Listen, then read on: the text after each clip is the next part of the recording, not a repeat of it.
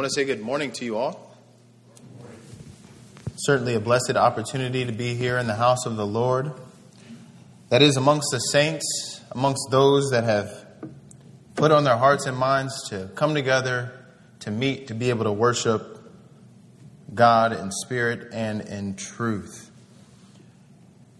It is a delightful opportunity. It is a delightful privilege to be able to offer up spiritual sacrifices unto God.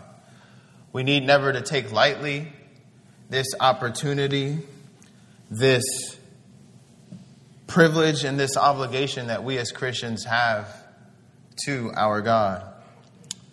This month we have been dealing with the concept of reception.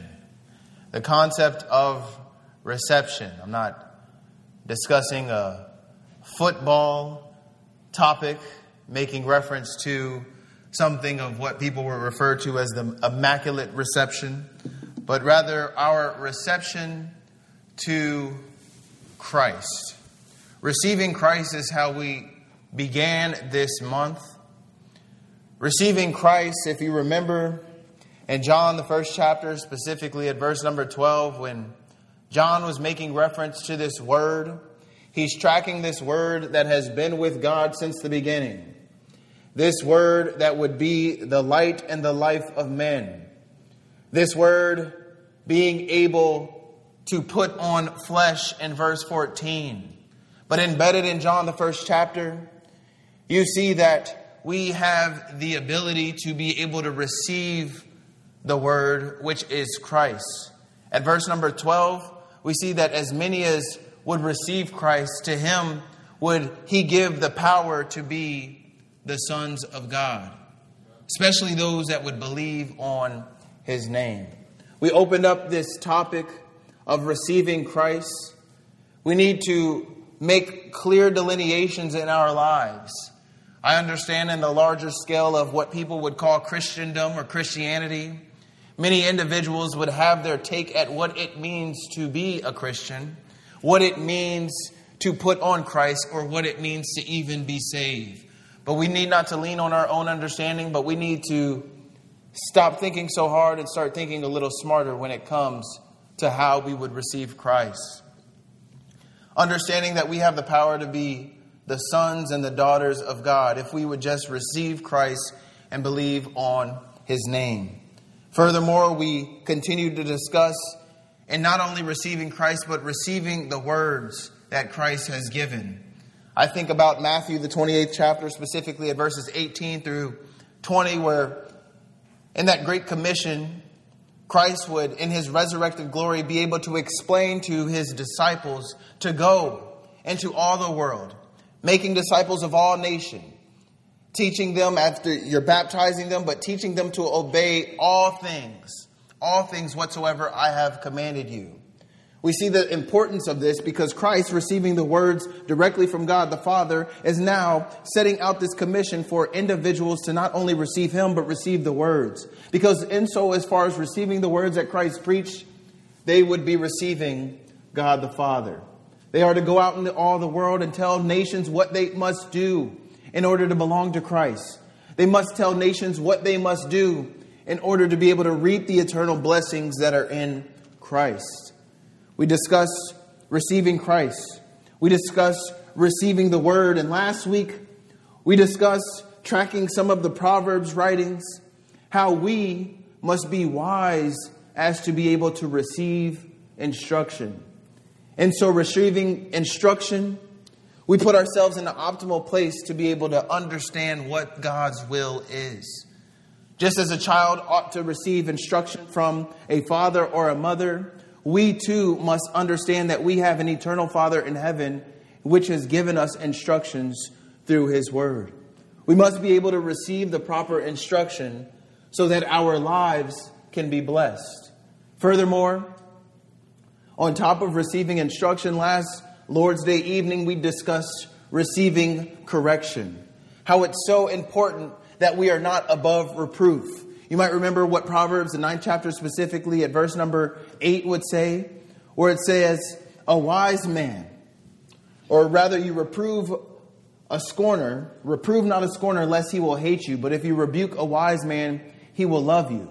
But later in Proverbs, the ninth chapter, at verse number nine, he discusses the ability to be able to receive correction. How important it is for even your own souls, which he would mimic again in Proverbs, the 15th chapter.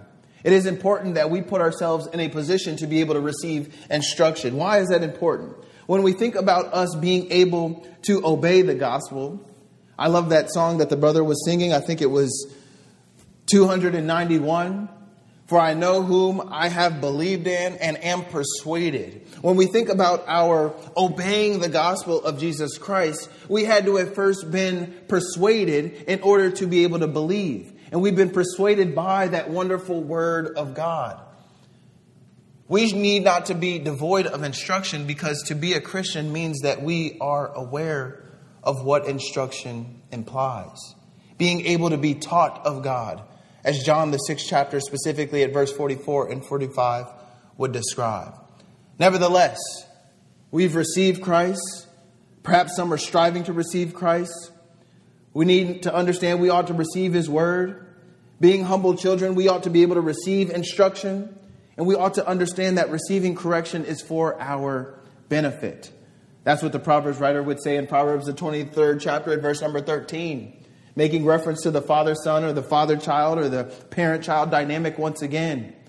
Many of us who are younger might despise the idea of being corrected and being instructed, but that correction, as you would see in Proverbs, the 23rd chapter, verse 13, where the Bible would say, Spare not the rod in not sparing the rod to your child, you are able to preserve. You're able to deliver your child and his soul. It is for your child's benefit. If we want to call ourselves sons and daughters of God, we need to have a familiarity of this correction. I remember what Revelation, the third chapter, would say in verse number 19, making reference to the Lord and his correction. As many as the Lord loveth, he would rebuke and he would chasten it. It is so important. But now we get to the next topic. And the next topic would be in reference to receiving a crown. Receiving a crown. It is so important when we understand our lives and we understand our fight in Christ Jesus. We must understand that we have a promise associated with this. This isn't just a monotonous task where we come every Wednesday, and perhaps some of you come on, or excuse me, Lord's Day and every Wednesday to come and meet with the saints to be able to receive the instruction from God. But we must understand that we have a promise associated with it. I think back in 1 Corinthians, the ninth chapter, which the brother just read unto your hearing. In 1 Corinthians, the ninth chapter, looking right there once again. In 1 Corinthians, the ninth chapter, as Paul is recounting his plight, he's recounting his ministry, he's recounting how he would preach the gospel. He would preach it to the Jew, he would preach it to the Gentile, he would preach it to the weak, he would preach it to all individuals, and he would put on the proper mindset so that he could gain the more and over to Christ. But look at what he says in verse number 22 or verse number 23. He says, This I do for the gospel's sake, that I might be a partaker thereof with you says, Know you not they which run a race run all, but only one receives a prize. So run that you may obtain. Perhaps this is an antiquated notion. It used to be when you ran a race, there would be one victor, there would be one out on front. Nowadays, children participate and get a participation ribbon for everything. But nevertheless, it used to be in times past that when you would think about a marathon, when you think about a tournament, when you think about these physical exercises that one would attribute or strive for, there was one that was given that prize.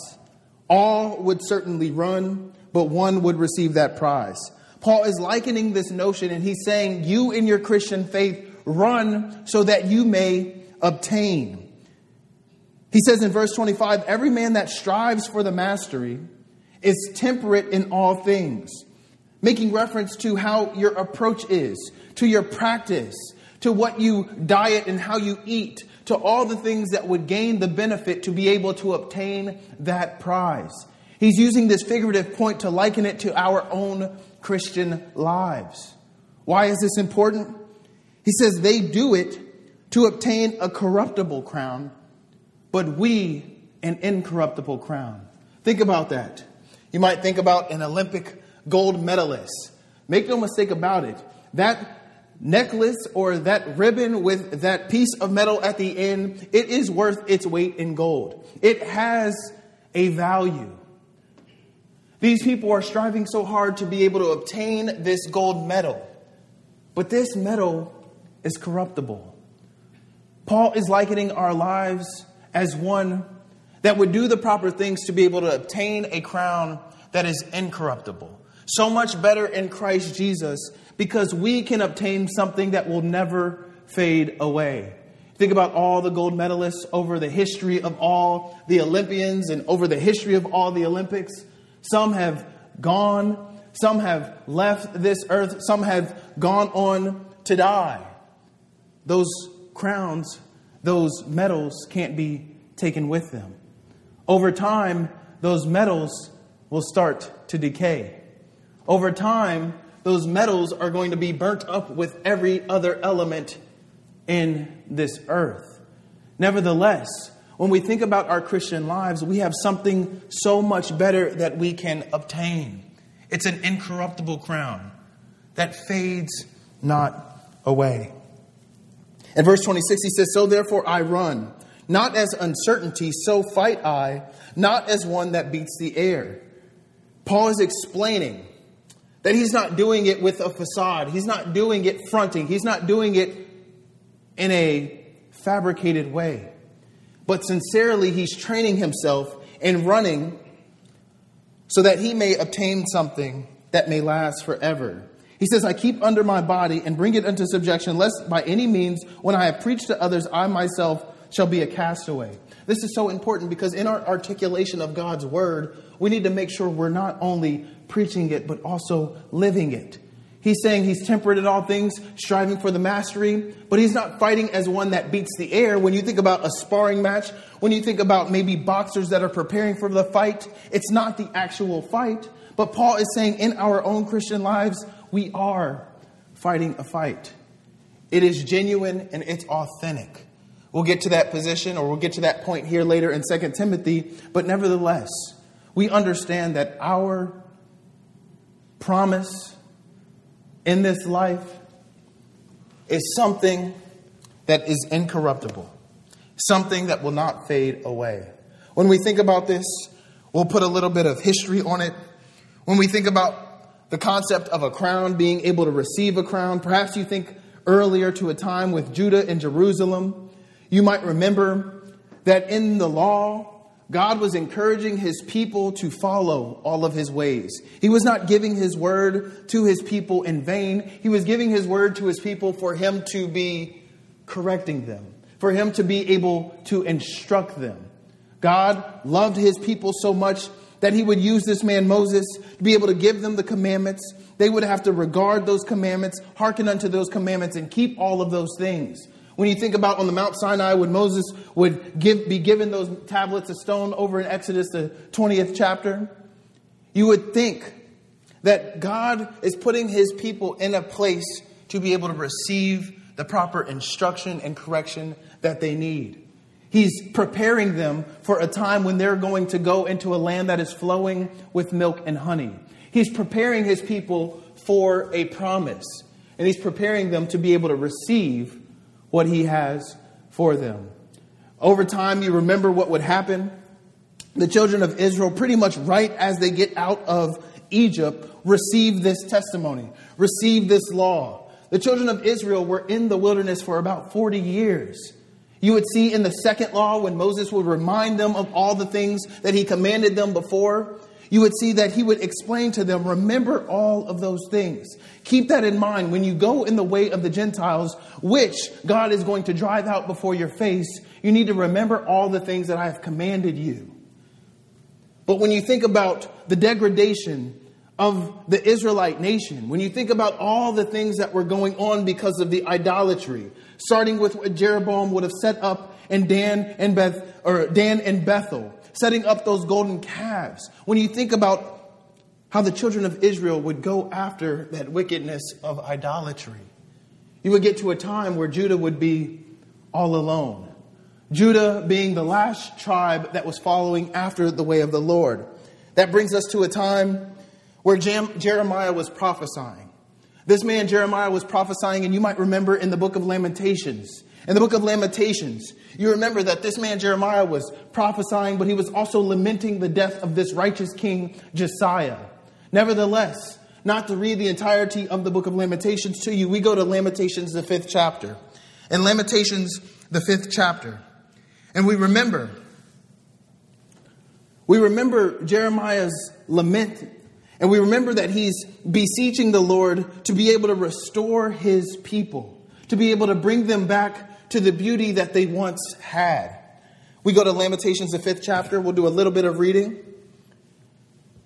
Where it says, Remember, O Lord, in verse number one, what is come upon us.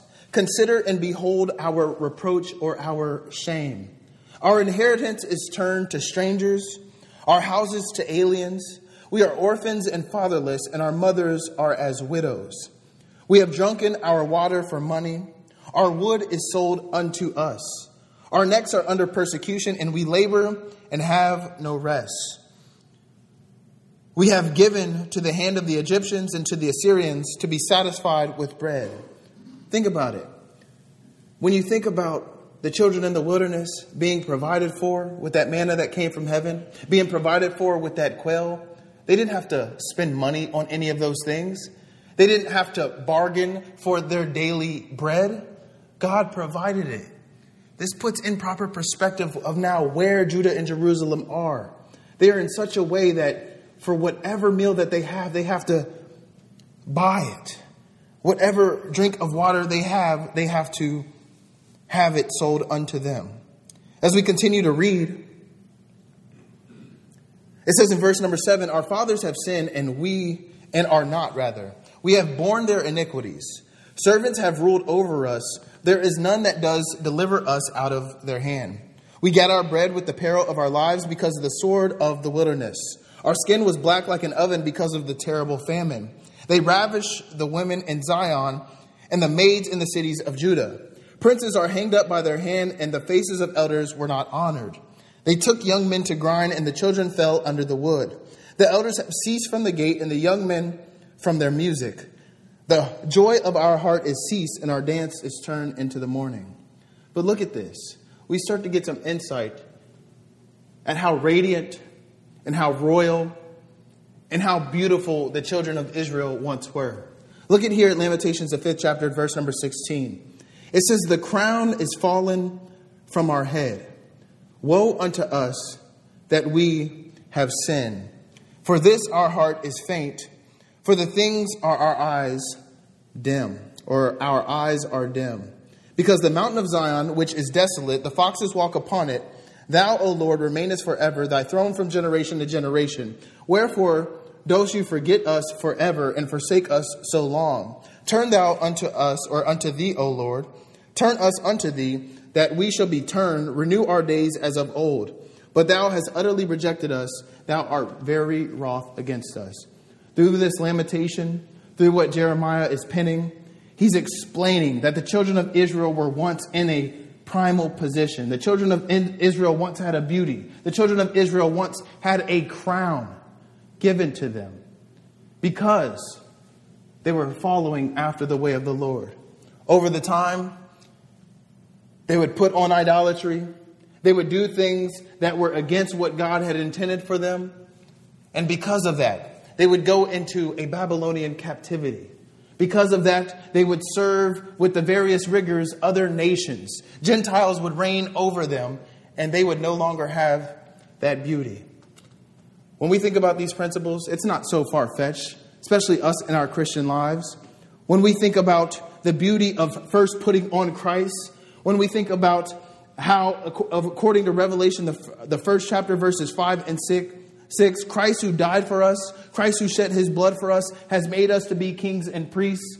When we think about our position there, we think about our ability to wear that crown. Nevertheless, as Paul would state in 1 Corinthians, the ninth chapter, we need to be very diligent that we're laboring for that crown that is not corruptible, but that is incorruptible. Familiar with God's people here in Lamentations, the fifth chapter? How at one point in time God had given them a crown, but it had fallen from their head, according to verse 16. We need to never let that crown fall from our head as Christians. We need to never lose sight of what we can be given in heaven's eternal glory. We're going to discuss just for a little bit of time of how we are to obtain that crown. Perhaps you remember what James would say. In James, the first chapter, go with me there really quickly. In James, the first chapter, we're looking at what the Lord's brother would write.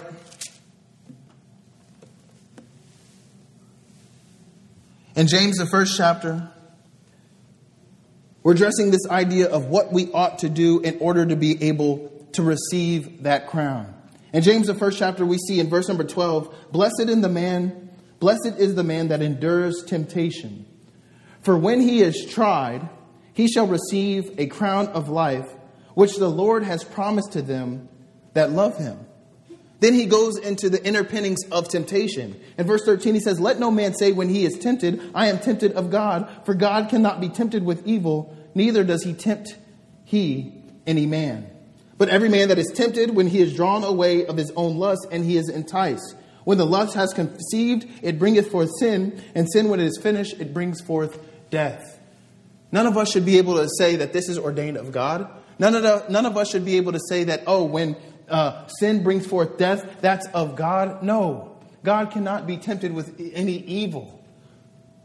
It is when we are drawn away of our own lust. Nevertheless, we see in verse number 12 somewhat of an insight to the blueprint of how we need to be leading our Christian lives. We need not to be riddled with sin. Don't play with that stuff. When sin is finished, it brings forth death. Oh, maybe it's not a death that you see on a sin that you committed on Monday, you don't see it on Tuesday. It's a slow death. Sometimes the worst death is a slow death.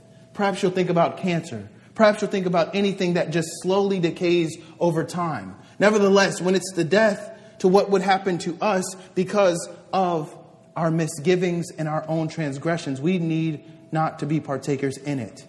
In verse number 12, we see very clearly Blessed is the man that endures temptation. We have to endure, brethren. We have to be able to endure temptation. There's going to be some trials. He says, For when he is tried, he will receive a crown of life. We'll get a little bit more insight in it. Don't you remember in the book of Revelation? In the book of Revelation, we get this vision that John is speaking about, this vision of the Son of Man speaking to the seven churches. We'll see here in Revelation, you'll see many of the issues with the churches that John is speaking about as he gets from this vision. Writes first to the church of Ephesus in Revelation, the second chapter. This is the Son of Man speaking to the angel of the church in Ephesus. says in verse number 2 of Revelation 2, it says, I know thy works and your labor and your patience, how you cannot bear them which are evil. And you have tried them which say that they are apostles and have and are not, and found them to be liars. But you see in verse number 4, nevertheless, I have somewhat against thee because you have left your first love. First and foremost, church, we need not to leave our first love. We need not to leave the doctrine of Christ. We need not to leave that instruction, and we ought to be able to receive that correction that He has given us. We'll see some issues with the church in Smyrna, where according to Revelation, the second chapter, verse number 9, the Bible would say, I know thy works, your tribulation and your poverty, but you are rich, and I know the blasphemy of them which say they are Jews, but they are not, and they are of the synagogue of Satan. Sometimes these churches have something going right for them, but a lot of times there's something still that God would have against them. We continue on. We remember the church of Pergamum, right? In verse number 12, it says, I know thy works. In verse number 13, where thou dwellest, even where Satan's seat is. You holdest fast my name and has not denied my faith, even in the days wherein Antipas was a faithful martyr and was slain among you, where Satan dwelleth. But again in verse 14, I have a few things against you, because thou hast there with them that hold the doctrine of Balaam, who taught Balak to cast a stumbling block before the children of Israel, to eat those things sacrificed to idols. Over and over, he's explaining some of the things that are going well with these churches, but he's also explaining the things that he has against them. Go back in your time and read. But for the sake of time, let's go really quickly to the church of Philadelphia in Revelation, the third chapter. In Revelation, the third chapter, we pick up at verse number seven. And we remember what the Son of Man would be saying to this church in Philadelphia. In Revelation, the third chapter, verse number seven, he says, And the angel of the church of Philadelphia write, These things saith he that is holy and he is true, and he hath the key of David, and he openeth and no man shutteth, and he shutteth and no man can open it. Says, I know thy works. Behold, I have set before thee an open door, and no man can shut it, for thou hast little strength, and hast kept my word, and hast not denied my name. Says, Behold, I will make them of the synagogue of Satan, which say they are Jews, but they are not, but do lie.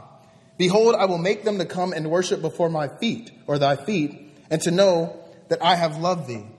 But as we read in verse 10 and 11, we get some insight, specifically into how we can receive this crown or maintain the crown given to us. It says, Because thou hast kept the word of my patience, I also will keep thee from the hour of temptation, which shall come upon all of the world, to try them that dwell on the earth. Behold, I come quickly. Hold fast which thou hast, that no man takes thy crown. Need to hold fast that which the Lord has committed to us.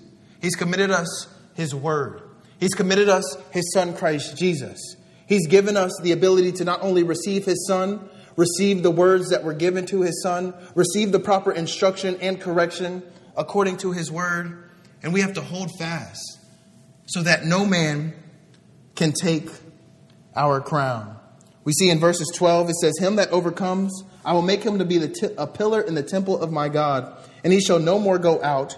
And I will write upon him the name of my God, and the name of the city of my God, which is the new Jerusalem, which cometh down out of heaven from my God. I will write it upon him my new name. He that has a ear, let him hear what the Spirit says unto the churches. When we think about the Church of Philadelphia, when we think about this crown that was given, we see how that crown can be maintained. Certainly, Paul is discussing that we need to fight for that crown that is incorruptible, that is in heaven, that fades not away. But we see how we ought to maintain that crown. James would give us some insight in James, the first chapter at number 12. Being able to endure temptation. I get it. It's hard sometimes. Sometimes the friends that we ought not to be having in the first place are running to every corner of the earth to do God knows what. Things that God has not ordained. But you need to take the proper inventory of your own lives and figure out if that's for you. You need to do that and synchronize it with the Word of God and realize what God has for you. All of those things that your friends are running to do, they're just quick fixes. Perhaps for a little bit of time, it will feel pleasurable. Perhaps for a little bit of time, it will bring you joy. But the true joy will come from the crown that fades not away in heaven's eternal glory. We remember what Paul writes to Timothy in 2 Timothy, the fourth chapter. 2 Timothy, the fourth chapter, we go. When Paul is writing to Timothy, Paul is staring death right in its face. Paul realizes he's getting ready to depart. Not depart to go to Rome again, not depart to go to some city. He get, he's getting ready to die. In 2 Timothy, the fourth chapter, if you would just turn there with me, look at how Paul, and let's look at the mindset of Paul as he's getting ready to face death. In 2 Timothy, the fourth chapter, you might see and you might remember what he would be writing to Timothy. He would say in verse 6 I am now ready to be offered, and the time of my departure is at hand. I have fought the good fight of faith. We're getting insight in what it takes. We're getting insight in what we must endure. We're getting insight on how we can maintain our crown. Look at what Paul says I fought the good fight of faith, I have finished my course, and I have kept the faith. Henceforth, there is laid up for me a crown of righteousness, which the Lord, the righteous judge, shall give me at that day. And not only to me, but to all them that love his appearing. Because we're looking for that great and notable day, because we're focused on that appearing of the Lord from heaven, because we're so focused on living our lives acceptable to God, being able to receive His instruction, being able to receive His correction, being able to receive His Son, Christ Jesus, who He sent into this world, because we're so focused on that, we can receive that crown. That crown's not going to be taken away by any man. That crown was promised to us before the world began. And that crown, most importantly, will not fade away in heaven's eternal glory. It's not a crown that is going to get dusty. It's not a crown that you got to take over to the jeweler to get polished and shine every once in a while. My wife gave me a beautiful wedding ring. Beautiful, beautiful wedding ring. But with all the nicks and things that I do during the day and bump up against walls and all that stuff, the wedding ring, it starts to get nicks. It starts to chip away.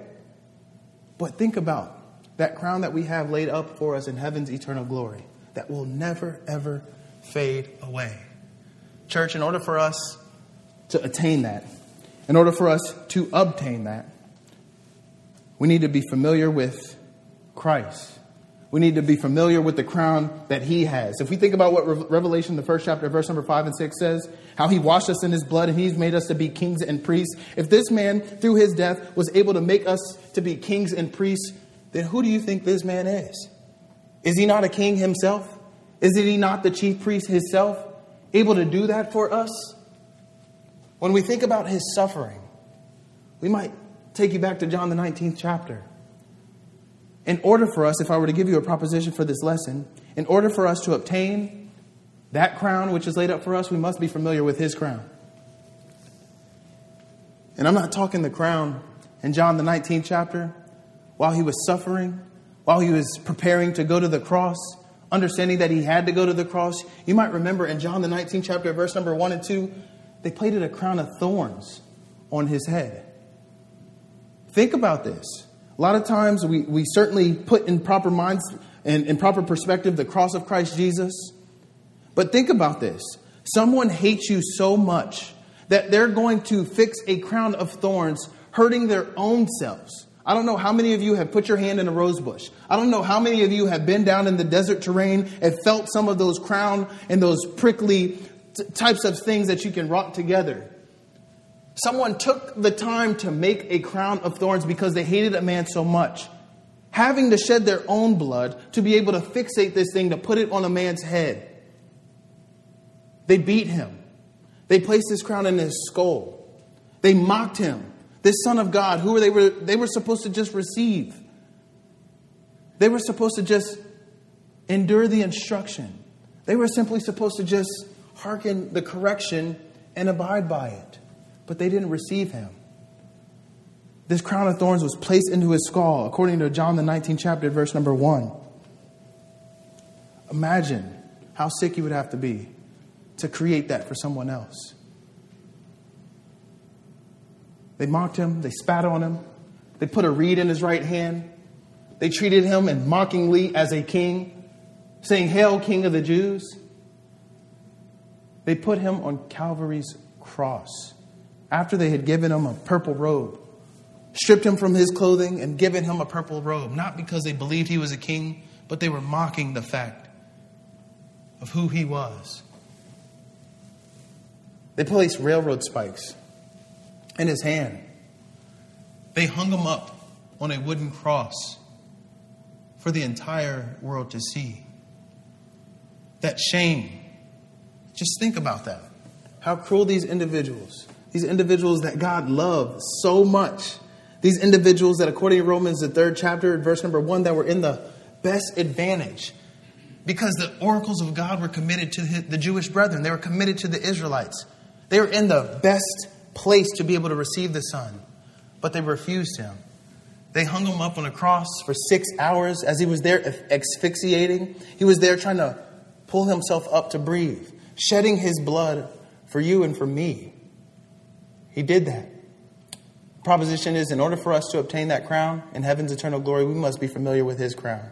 Not that crown of thorns, that wicked crown of thorns that he put on his head, but the fact that as Peter was preaching that wonderful gospel sermon, in Acts, the second chapter, as those individuals would stop him, asking, as this message would prick them in their own consciences, men and brethren, what must we do? He said, Repent, every last one of you, and be baptized in the name of Jesus Christ.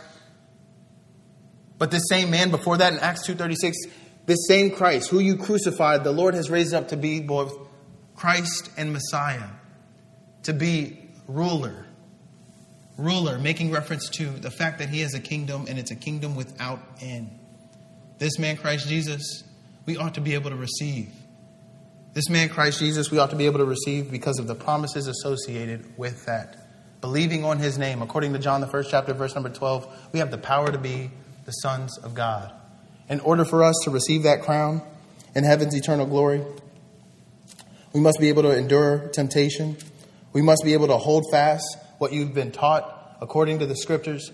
You must be able to hold fast and keep in memory what Christ did for you. We must be able to be faithful until the end. In order for us to receive Christ, we have to hear the word of God. Not only hear the word of God, we have to hear the gospel, the glorious gospel of Jesus Christ, how he came into this world to do good. He came into this world to fulfill the will of God, and fulfilling the will of God, he finished the work by going to the cross, hanging, bleeding, and dying on our behalf. After he had expired, he is brought down from that cross. He was buried in a borrowed tomb. He was buried according to the scriptures. 1 Corinthians, the 15th chapter, verses 1 and 4 will explain that. He was buried according to the scriptures, and that's not the end of the story because he was risen on the third day. You don't have to believe my words, you believe the scriptures. Believe the scriptures of the prophets. We were just studying in Romans, the 15th chapter, Romans, the 15th chapter, specifically at verse number 4. This man, Christ Jesus, those things rather that was written aforetimes, but Romans the 15th chapter specifically at verse number 8, this minister of the circumcision in Christ Jesus, he came to confirm the word of the prophets. He, he confirmed the word of the prophets in how he suffered. Remember Isaiah, the 53rd chapter, that suffering servant? That suffering servant, by his stripes we are healed. That suffering servant that was going to, his grave was going to be made with the rich. That suffering servant who, like a lamb led to the slaughter, as a sheep before the shearers is dumb, he opened up his mouth, not a word. This same man, Christ Jesus, was going to die on our behalf. But through his suffering, he would be able to give life to all that would believe on his name. Not only life to all that believe on his name, but a blueprint to how we ought to act and how we ought to live in this world, and hope of that crown of righteousness that is laid up for us in heaven's eternal glory. The same way he was brought back from the grave from his fathers, the same way we too will be brought back from the grave to never die again. This man, Christ Jesus, is right now at the right hand of God. He ever liveth, according to Hebrews, the seventh chapter, verse number 25, to maketh intercession for us. So when we offer up our spiritual sacrifices, they can be acceptable to God because we have one interceding on our behalf. When we offer up our prayers, we're not praying in vain. We're not praying to some idol. We're not praying to anything outside of what God has explained to us. And we ought to offer up our prayers to God the Father. They're acceptable by that man, Jesus Christ. Nevertheless, we have to hear this gospel and we have to believe what Christ has done for us. We have to believe on his name. After we've heard, after we believe, we must ask, what do we need to do in order to be saved? That's the same thing that Philip was reasoning to the Ethiopian eunuch about in Acts, the eighth chapter. That's the same thing those men and brethren asked in Acts, the second chapter. Men and brethren, what must we do? They're talking about salvation. How can we put ourselves in the proper position so we know assuredly that there is a crown laid up for us? What must we do in order to be saved? We have to hear the gospel and we have to believe. That's what Acts, the 15th chapter, verse number 7 would say. With the heart, man believes unto righteousness, Romans 10, verses 9 and 10, and with the mouth, confession is made. You don't have to confess everything you've done wrong. You don't have to confess every thought that you have done wrong. You simply need to confess that Jesus Christ is the Son of God. You believe that He got up from the grave. You have to come repenting of your sins. All those things that are amiss, that fornication, that uncleanness, the drunkenness, all of those things, those works of the flesh, put that stuff away. We see in James, the first chapter, the end of sin is death. Let's not play with this stuff. Repent of those things and bring forth fruits meet or worthy of repentance. Because we're changing our mind, we're deciding to change our actions, no longer being easily beset by that weight of sin that does easily beset us. We're laying that aside according to Hebrews, the 12th chapter, verse number 2. Not being entangled in those things anymore, those snares of the devil. Romans, the 6th chapter, and verse number 1 says, Shall we continue in sin that grace may abound? The answer is God forbid. We need to repent of those things that we were doing amiss. We need to find what the Word of God says. We need to do it all the days of our life. We have to hear the gospel, we have to believe it, we have to come repenting of our sins, we have to come confessing that Jesus Christ is Lord, and we go down in the watery grave of baptism. Why baptism? Because according to 1 Peter, the third chapter, verses 20 and 21, when Peter is explaining the light figure of the flood, he's saying baptism does now also save us. Not the putting away of the filth of the flesh, but it's an answer of the good conscience towards God. I don't care who you study with, you can't get around that. It's baptism that does now save. According to Colossians, the second chapter, verse number 11, it's a circumcision made without hands. Not the circumcision of the flesh anymore, but it's a circumcision made without hands. Buried with him, according to Colossians, the second chapter, in verse number 12, in baptism. We have to be baptized into his death, Romans 6 3. We have to put on Christ, Galatians 3 27. And baptism is where we get access to his blood.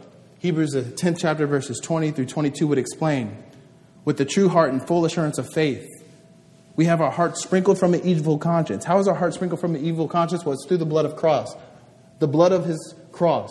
The blood of Christ that he shed on the cross, he shed for all of us. And having our bodies washed with pure water. They're one and the same. They work together. We must be baptized. Baptized into his one church. Not into the church of Joe Blow, not into the church of Joe Smith, not into the church of any other man, but the church that you can find in your Bible. That's why we so boldly call ourselves members of the church of Christ. Church is just a word in the Greek called ekklesia, means called out individuals that belong to Christ. We're not belong to Calvinism, we're not belong to Presbyterianism, we're not belong to anything that man created, but we're belonging to the one church that has no end. It's that church that you can find in your Bible. That is what we must do.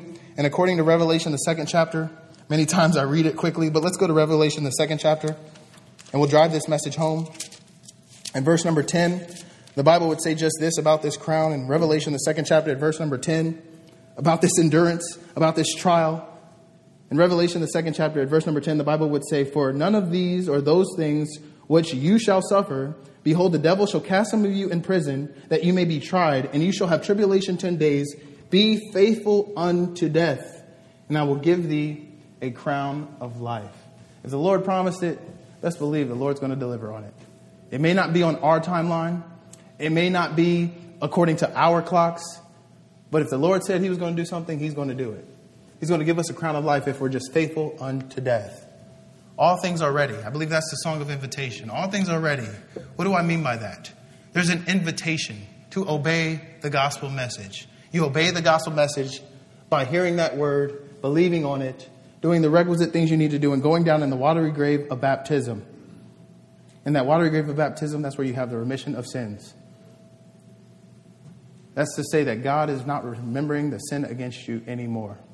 We can live lives, we can endure the suffering, endure the temptation, and we can be faithful unto death.